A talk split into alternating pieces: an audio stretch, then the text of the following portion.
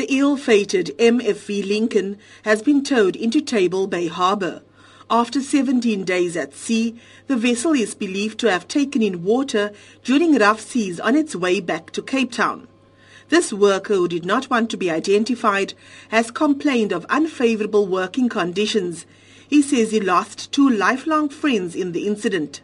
They don't care about it. Even if the water gets on the boat, they're not going to say, Are you okay? They're going to say, Hey, the fish, the fish, the fish, save the fish. That's all they care about. Agriculture, Forestry and Fisheries Minister Senzeni Zokwana says a full investigation has been launched by the South African Maritime Safety Authority.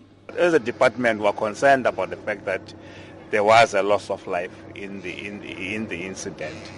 We believe that from this we can draw lessons as to how best we'll be pre- prepared as a company, as all other companies. We should not see this only as an issue of Viking fishing, must see it as a possibility in all other fishing vessels on sea. As what, what lessons do we draw from this and we're more prepared in, in future? Group Financial Director at the Viking Fishing Company, Rory Williams, says the bodies of the nine men who died have been identified.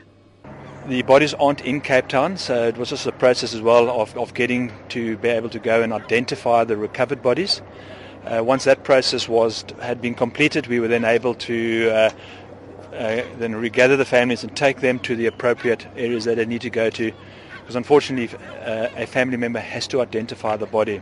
Uh, that all happened. Uh, it's another sad day for the families in now actually going to view the deceased of their loved ones.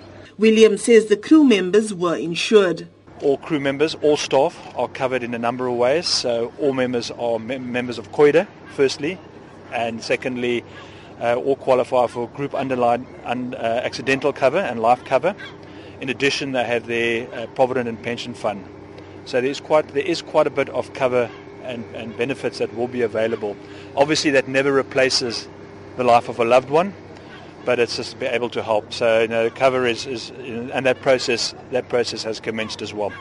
The company says it is planning a mass memorial service for the deceased. I'm Berenice Moss in Cape Town.